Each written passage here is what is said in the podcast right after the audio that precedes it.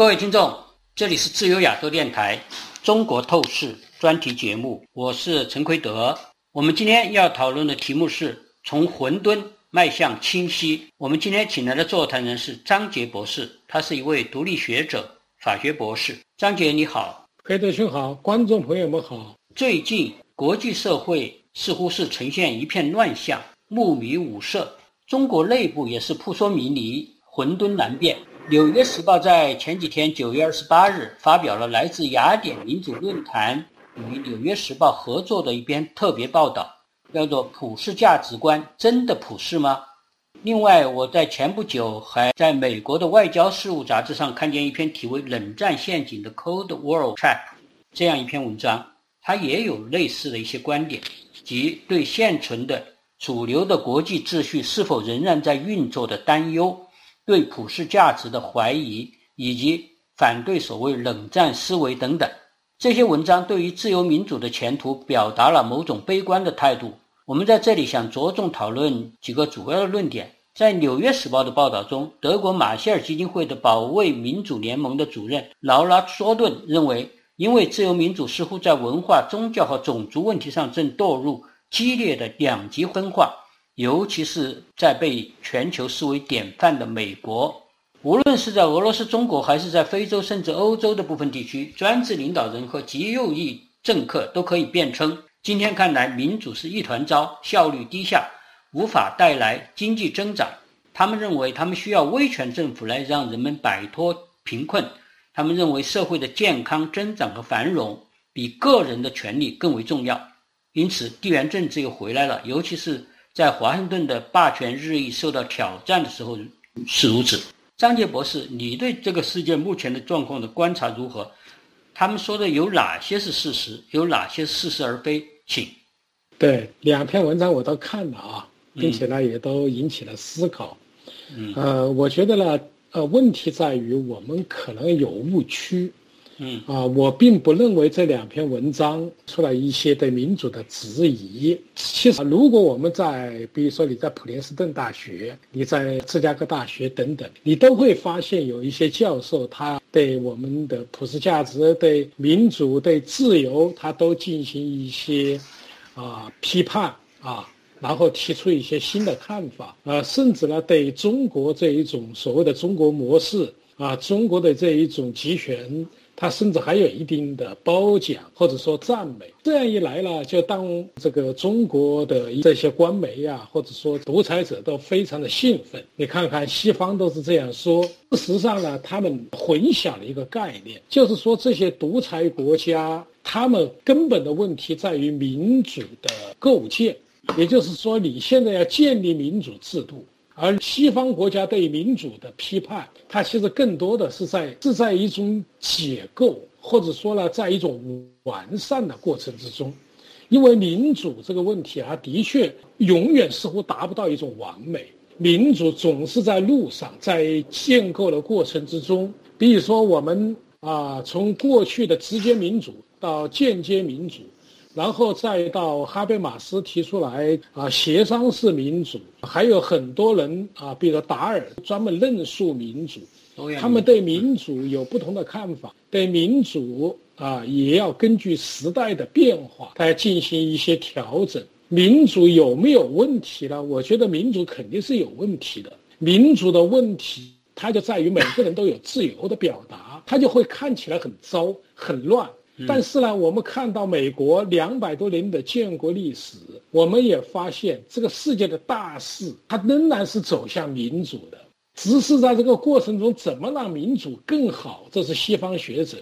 啊，希望从各个方面吸取有益的养分来完善、来补充这个问题。他们并不是说对民主进行否定。专制社会呢有它的优点，它的优点在于它决策非常迅速。你比如说雄安新区，习近平可能就几分钟啊，一带一路可能也就是半天的时间，它就定了啊，也不需要议会讨论，它当然效率很高。这就是王岐山以前说的嘛，他说你们也不要怪这些人啊拆迁粗暴，没有他们，我们现在哪有这么多高速公路呢？他说的呢也是事实，但是问题在于采取这么一种方式，就带来一个很大的问题，就是你没有一个科学的决策，没有一种法治，最终的结果就是说，你押宝押对了当然是可以，如果你押错了，它就是一个民族的灾难，可能有些事就挽不回来了。你比如说雄安新区，你投资几万亿，一带一路一万亿种你都投进去，现在 一, 一带一路几乎都成了烂尾工程，原因是你没有考量，它不是仅仅是经济或者你地缘政治，它还有每个国家它也有它的文化认同，还有它的地缘政治的问题，还有它国内的政治的博弈问题。是，所以我们投的这些国家其实都是政治高风险的，严格从经济学来说是不能投，但是呢，他就打肿脸充胖子都投入了。所以说民主当然就比如说这一次的美国的让政府停摆，麦卡锡议长下台、嗯、对对，是吧？你看他也是乱糟糟的呀、啊嗯，最后把议长都把他搞下台了。但是谁管着钱袋子啊？就是人民管的在嘛，人民通过议员管的在。他正是通过这么一种博弈，他就让政府的权力啊就受到限制。所以说，在集权国家，它表面上看它很顺利。但事实上，从他从历史上来说，他犯的错付出的成本和代价是远远高于民主国家的。是是啊、呃，所以说我们要通过这个现象去看待啊、呃。中国呢在嘲笑美国，那么你可不可以把自己的，比如说火箭军的事啊，把秦刚的事啊，啊，把李尚福的事说一说？我们在美国每天都可以看，所以从这个角度来说，其实我觉得大家不要太在意。当然了，一种担忧是存在的，比如说特朗普上台以后，有一些极右的一些东西，可能有一些民主人士会有一些担忧，但是也不要太过啊、呃。我觉得美国的民主、自由、法治啊，它这种基石目前来说没有动摇。是在一个国家做，尤其是在西方国家，尤其是在美国，它的基本的制度构架。甚至发生了重大的问题的时候，大家看它是起作用的，甚至发生了像二零二一年那个一月六号的事件，但是最后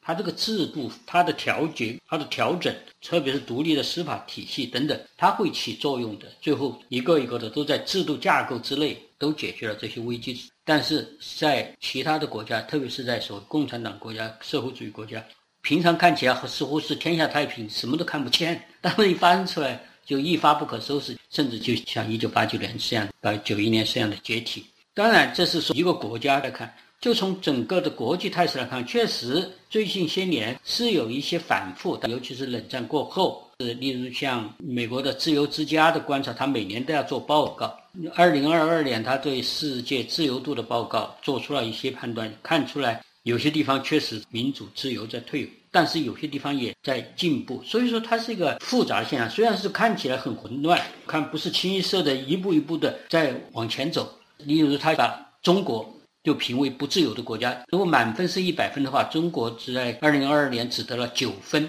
所以反映出中国的状况是多么糟糕，反映了中共在近年来对中国国内的政治权利和公民自由的打压升级。而台湾得了九十四分，这个是不得了的高分，但是世界上的是不多的。这个二零二一年是一样的，台湾仍然是亚太地区最自由的国家之一。香港被中共用国安法打压以后评为部分自由，大家知道过去香港那个自由度在全世界是非常非常高的，甚至有一度在一些时间段是不是最高的，身为自由港。但是二零二二年减少了九分，由五十一分下降到四十二分，没有及格了，是二零二一年下降幅度最大的国家和地区。西藏甚至被评为一分，一百分里面只评为一分，是最不自由的地区之一。在纳入联合国人权理事会的四十七个国家中间，有十五个国家被二零二二年的世界自由度报告评为自由，十八个国家评为部分自由，十四个国家评为不自由。当然总体来说，自由或部分自由的国家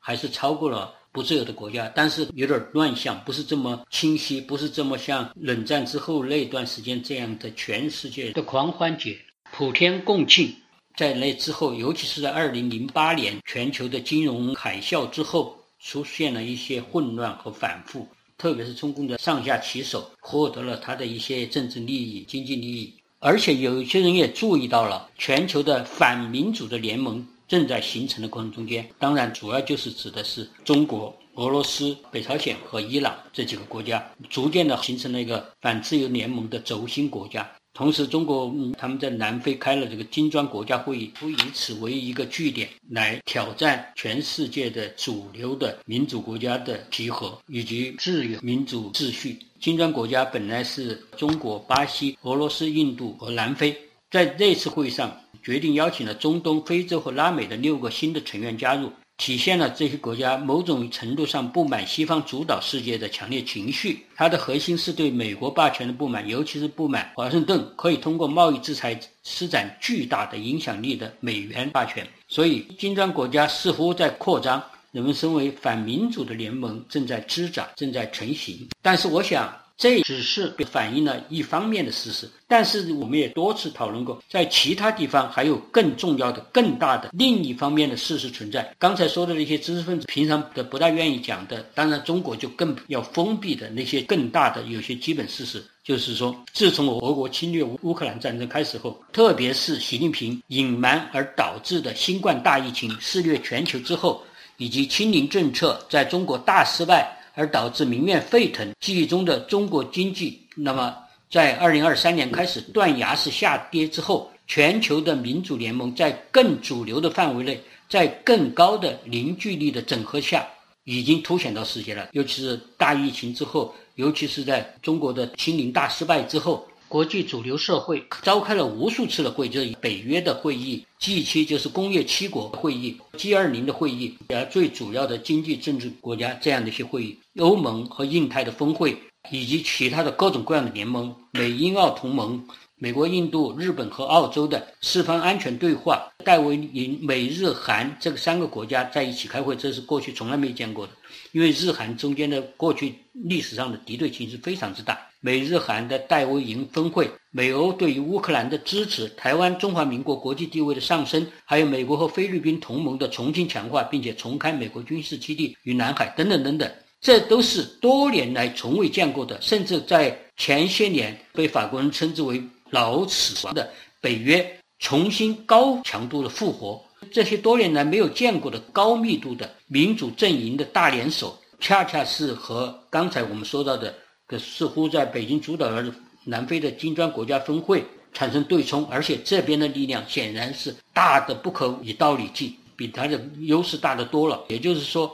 他们在前些年有似乎看起来，特别是中国，特别是习近平上台以后，有某种咄咄逼人的公式的向世界既有秩序采取公式的态度，现在已经非常清楚他们是处于守势，他们是处于劣势。而且就拿金砖国家来说，它也有六个民主政体，两个专制政体，两个君主专制政体和一个神权政体。就在金砖国家里面，仍然是民主国家占据多数，而且金砖国家内部印度和中国是宿敌，印度和俄国又有友邦的渊源，所以北京完全不像他想象的那样，他能够完全操纵金砖国家，能够在金砖国家之内颐指气使、为所欲为，那是不可能的事情。因为有了印度的掣肘，有了俄国和印度的这种关系，所以北京要想成为当然的领袖是完全不可能的事情。而和这个金砖峰会形成对比的是，不不久之后就在德里，在印度主场召开的二十国集团峰会。这个峰会，中国的习近平和俄国的普京都没有出席。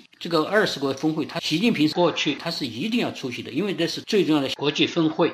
二十国峰会涵括了全世界百分之八十五的经济产出，百分之七十五的国际贸易总量和三分之二的人口，它的经济、政治、军事、文化是压倒性的，把金砖国家远远的抛在后面。而且金砖国家里面三个主要的国家，印度、巴西和南非都出席了二十国峰会。接下来三个国家都要依次担当 G 二十 的东道国，现在是印度当了，下一次是巴西当，再下一次是南非当。而且 G 二十 峰会还把拥有五十五个成员国的非洲联盟升任为常任成员，和欧盟取得了相同的地位，这个是非常重要的。也就是说刚才说的金砖国家里面的很重要的一些国家也在二十国峰会里面参会，而且他们要主持二十国峰会，所以他把二十国峰会看得比金砖更重要。更不用说整个的金砖国家的力量是远远和二十国峰会是不可同日而语的，差得太远。另外，当然，中国还有一个所谓上合组织、上海合作组织，那就更不足道了，因为它过去一直是普京和习近平两人在上合峰会里面有一种一山二主的味道，就是俄国和中国究竟哪一个主导上合峰会还很难说的事情。但是因为普京最近在打仗，所以习近平抄了后路，就拉了的俄国的后院中亚的五个斯坦国家来开会，他当然是挖了普京墙角，普京有苦说不出。但是这些北京拉来的斯坦国家似乎并没有买北京的账，最近最大的哈萨克斯坦反而向西方抛出了橄榄枝，最近表态赞成美国西方制裁俄国，这是不得了的事情。这是西这个是五个斯坦国家里面最大的，而且过去和俄国的关系相当好，而且前不久这个国家发生骚乱，还是普京派了兵去把那个骚乱镇压了的。但是最重要的、最大的一个哈萨克斯坦也投向了西方，所以整个的世界的趋势可以看出来，从前一段时间的混沌，现在开始这个历史流程正在演变，这个演变越来越清晰。当然不是说是压倒性的，而是形成了两个集团的对垒，但是这两个集团的对垒力量对比是完全不相称的。也就是说，基本上拜登总统召开的民主峰会，这样一些国家包括在联合国投票，对俄乌战争就是一个重要的检验标尺，一百四十一个国家反对俄国侵略乌克兰。所以说在这些基本的态势上，可以看出现在在这个混沌的世界上，逐渐逐渐又开始出现了某种类似于冷战时期的两极对垒的比较清晰的态势已经出现在世界上了。看看目前这样一个演进，虽然他们也称地缘政治开始重新出现了，也就地缘政治压倒了你过去的所谓的冷战时期的这意识形态纷争，有一个社会主义阵营和资本主义阵营，有一个民主阵营和集权国家的阵营对峙。现在有了地缘因素存在，就更加复杂。但是我们想，现在的这个所谓的地缘政治当然是进入了很重要的和历史上有些相似的地方，但是它也渗透进了很多的意识形态色彩。因为毕竟中共还是一个共产党国家，俄国是一个逐渐走向专制的后集权国家，而伊朗是一个神权国家，朝鲜又是一个世袭的王朝式的国家，都不同的。这样一个状况，它完全是用地缘政治来划分的呢，还是说这个地缘政治的划分已经掺入了其他的一些因素了，包括意识形态的因素和国家发展阶段的因素？我想听听您的观察。就是目前应该说形势，总体形势应该还是很清晰的，但是呢，我们有时候呢确实容易迷惑。就好比说我们看一幅油画，嗯、这幅油画它是一个落日，但是很多人呢就把它看成了日出，所以这两个呢它的都很忙四射，但实际上它是根本不同的，它的走势是不同的，所以有时候会产生一些误解啊、呃。我们反观从民主国家来看呢，尽管民主国家之间像美国跟欧洲也存在着一些利益上、商业上的竞争，但是呢，当俄罗斯侵略的时候，我们就看到了民主国家的力量，迅速的欧洲凝聚在美国的这个领导之下，北约迅速复活，这就是民主的力量。因为民主啊，就好比说我们过一种好的日子，我们过上去了以后呢，我们当然就关注这个日子，就想这个日子越过越好。然后我们看待一些独裁国家的时候，也会用民主国家的眼光去看待独裁国家。比如我们说博士，出西方人认为一个博士很难呐、啊，有时候六七年、八九年都拿不下来。但是呢，他都不知道，其实在中国，可能习近平他一个电话就可以送一个博士帽来。对。但是美国人看待他的时候，哦，他是博士，就是肃然起敬。生活在民主国家，他没有经历过这种独裁专制的这么一种状态。所以说他就会把所有人视为一体，这就是为什么我们之前提出来一个全球化的问题。全球化忽略意识形态的差异，全球化忽略独裁国家对国际贸易秩序的侵害和迫害，它当然是走不下去的。并且呢，西方国家呢，它非得要受到了很多伤害以后才开始觉醒，这是一个问题。但是我们也要看到，我们分析这些专制国家，他们到底是朝阳还是落日呢？我叫回光返目前为什么这几个国家要抱团取暖？因为日子都不好过。对于普京来说呢，现在战争的威胁非常严重。作为金正恩来说呢，他的王朝其实非常的脆弱。如果美国真的西方国家或者日韩联盟要对他下手的话，他根本就没有什么抵挡的能力，所以他非常的恐惧。如果中国不给他供血，我想一个月他都支撑不下去。那么再看中国，现在中国习近平集中了所有的权力，那应该说他就可以说叫叫权力永固了。但事实上呢，不是这样，现在又出现了各种乱局乱象。原因就是人民不愿意跟他回到毛泽东时代，人民希望走进宪政民主，但是呢，人民有人民的弱点，人民也希望这个事呢事缓多圆，慢慢来，就是说呢，不要付出太大的代价。其次呢，关于俄罗斯来说呢，俄罗斯转型它是没有付出代价，所以很多人都不知道，他们的人有一半的思维是在新的时代，另一半的思维其实还是在过去的时代，所以在这种情况下，它都需要有一个过程啊。所以我们不要有误解，好像说独裁政权他们就能够怎么样。我们可以看到，无论是俄国跟中国，它都是有很深刻的矛盾的。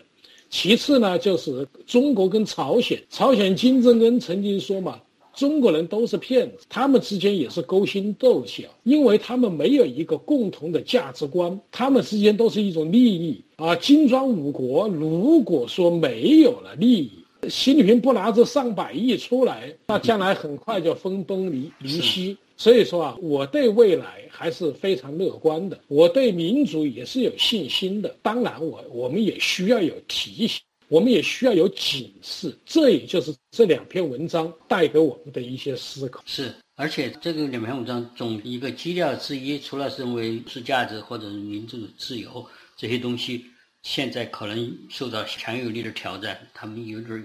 表示某种担忧以外，他也提出所谓的地缘政治又重新回头了，像历史上一样。所以说过去的那种思维方式，所谓冷战式的思维方式是不应该再有了，等等等等。这个是听起来多年的老话，实际上是战败方的掩饰自己，而战胜方要安抚他们而不大愿意多提。但是实际上我们必须要看清楚事实，就是说目前地缘政治的因素确实在世界上有所回头，但是当今的地缘政治的政治划分已经渗透了更多的意识形态因素和发展阶段的因素，例如全球划分为全球南方国家和北方国家，东方国家和西方国家，划分都并不是纯粹的在历史上的地理含义上的。日本和澳大利亚都被称为是西方国家，但是它并不是地理意义上西方，因为它实际上地理意义上不在西方，他们是在东方。而澳大利亚和新西兰也不被人称作为是全球南方国家，虽然他们都身处于南半球。所以说它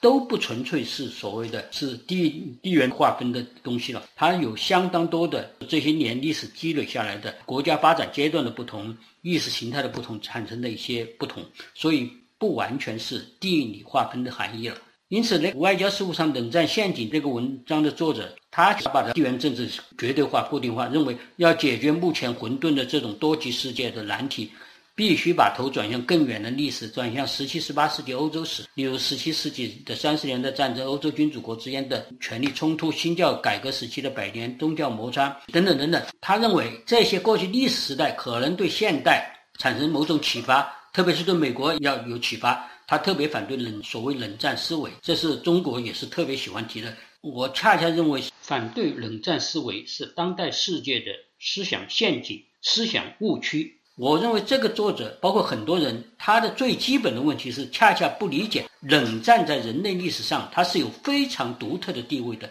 如果我们极端而言的说的话，某种意义上人类历史就可以划分为冷战前的历史和冷战后的两段，因为冷战是以往人类历史上从来没有发生过的大事件，对这种大事件的历史判决是非常简单清晰、黑白分明，就是它可以传之久远，可以说是最后审判。为什么冷战这么特殊？因为和历史上那些民族国家之间的征战完全不同，冷战中失败的国家，大家注意到都是心甘情愿的，都并不寻求自己向战胜国复仇，不再寻求回到冷战前的国家状态中去。就连俄罗斯，他想恢复到共产党苏联吗？特别是波兰、捷克、保加利亚、立陶宛、亚美尼亚、爱沙尼亚、罗马尼亚、阿尔巴尼亚等等等等，这些国家他想复辟为共产党国家吗？门儿都没有，一个都没有。即使在冷战之后有极个别国家残留了某些过去的专制因素，但是他们也不想也不可能恢复为共产党国家。也就是说，这个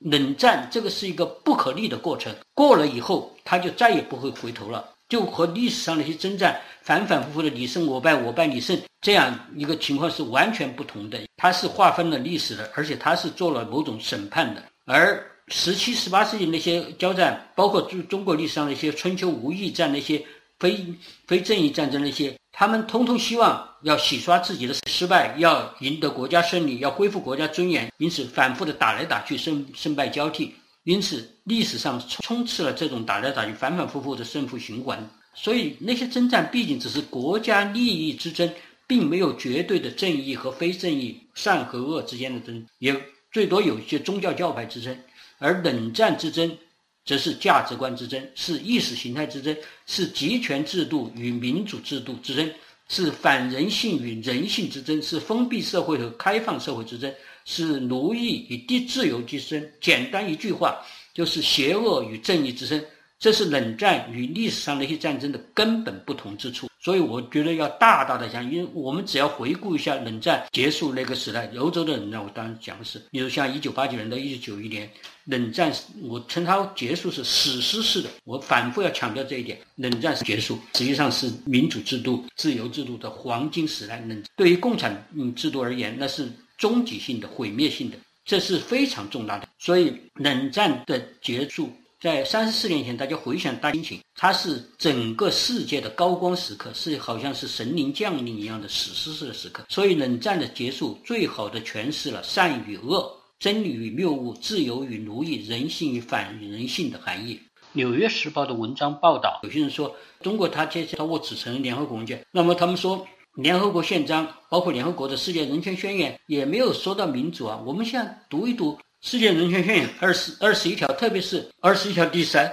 人民的意志是政府权力的基础，这个意志应该以定期的和真正的选举予以表现，而选举应该依据普遍和平等的投票权，并以不记名投票或相当的自由投票的程序进行。这话已经说得非常清楚了。联合国宪章包括世界人权宣言里面，虽然是说苏联也参与进来战胜国和主要的这些主流的西方国家，但是联合国宪章也好，世界人权宣言它没有共产主义的意识也好的踪迹，而都是普世价值的踪迹。刚才说的这段就是非常清楚的。如果这个还不知道民主，什么才叫民主？而共产党国家和这个是格格不入的，完全相反的，就没有这一套程序。所以我想问的最简单的一句话就是，现在谁是普世价值的对手？有什么普世价值相对立的另外一种意识形态吗？另外一种价值观吗？我们看不到啊，没有啊。有些人说那不是有中国、俄国、朝鲜、伊朗轴心国吗？是有这些轴心国，他们在抱抱团取暖，在相互接近，但是他们相互之间并没有一个共同价值，四个国家都各个不同。他们唯一的一个共同点就是仇视普世价值，仇视西方国家，仇视自由民主。除了这一点，他们没有共同的精神基地，没有共同价值，他们完全拿不出一套所谓意识形态，像普世价值、像联合国宪章和世界人权宣言这一套基本的理论论述，基本的人类的基本的政治、经济、文化的生存方式。冷战之后三十多年了，迄今为止，世界并没有出现一种能够替代普世价值、自由民主制度的另外一套意识形态。过去曾经有过，是法西斯主义、共产主义，就是他们都各自有一套意识形态理论体系和制度架构，以挑战普世价值和自由民主。他们都曾经风行一时，他们都像黑云压城，但是他们都失败了，彻底破产了。自此以后，自由民主再也没有严肃的，再没有有严肃的、系统的被世界认真看待的挑战的意识形态，没有这个东西了。当然，有些人说也有些其他理论，例如社群主义、嗯、亚洲价值论等等，但是这些东西从来没有占据过主流，现在已经逐渐的在历史中淹没，甚至湮灭了。至于北京所宣扬的所谓的全过程民主、中国特色的社会主义，很快就化为喜剧市场中的一缕青烟了，它留给历史的只不过是一出笑话和一桩黑色幽默而已。所以在这个意义上，我认为三十四年前福山关于历史已经终结的理论在原则上并没有错，只不过他对历史节奏的判断过于急切，对人性复杂性的理解不够深入而已。三十多年过去，人类的主流的生存方式并没有根本变化，替代的方式根本没有出现，这是可以令福山先生感到安慰的。民主有问题，但这正是民主的生命力。好的，我们今天就讨论到这里，谢谢张杰博士，谢谢各位听众，再见。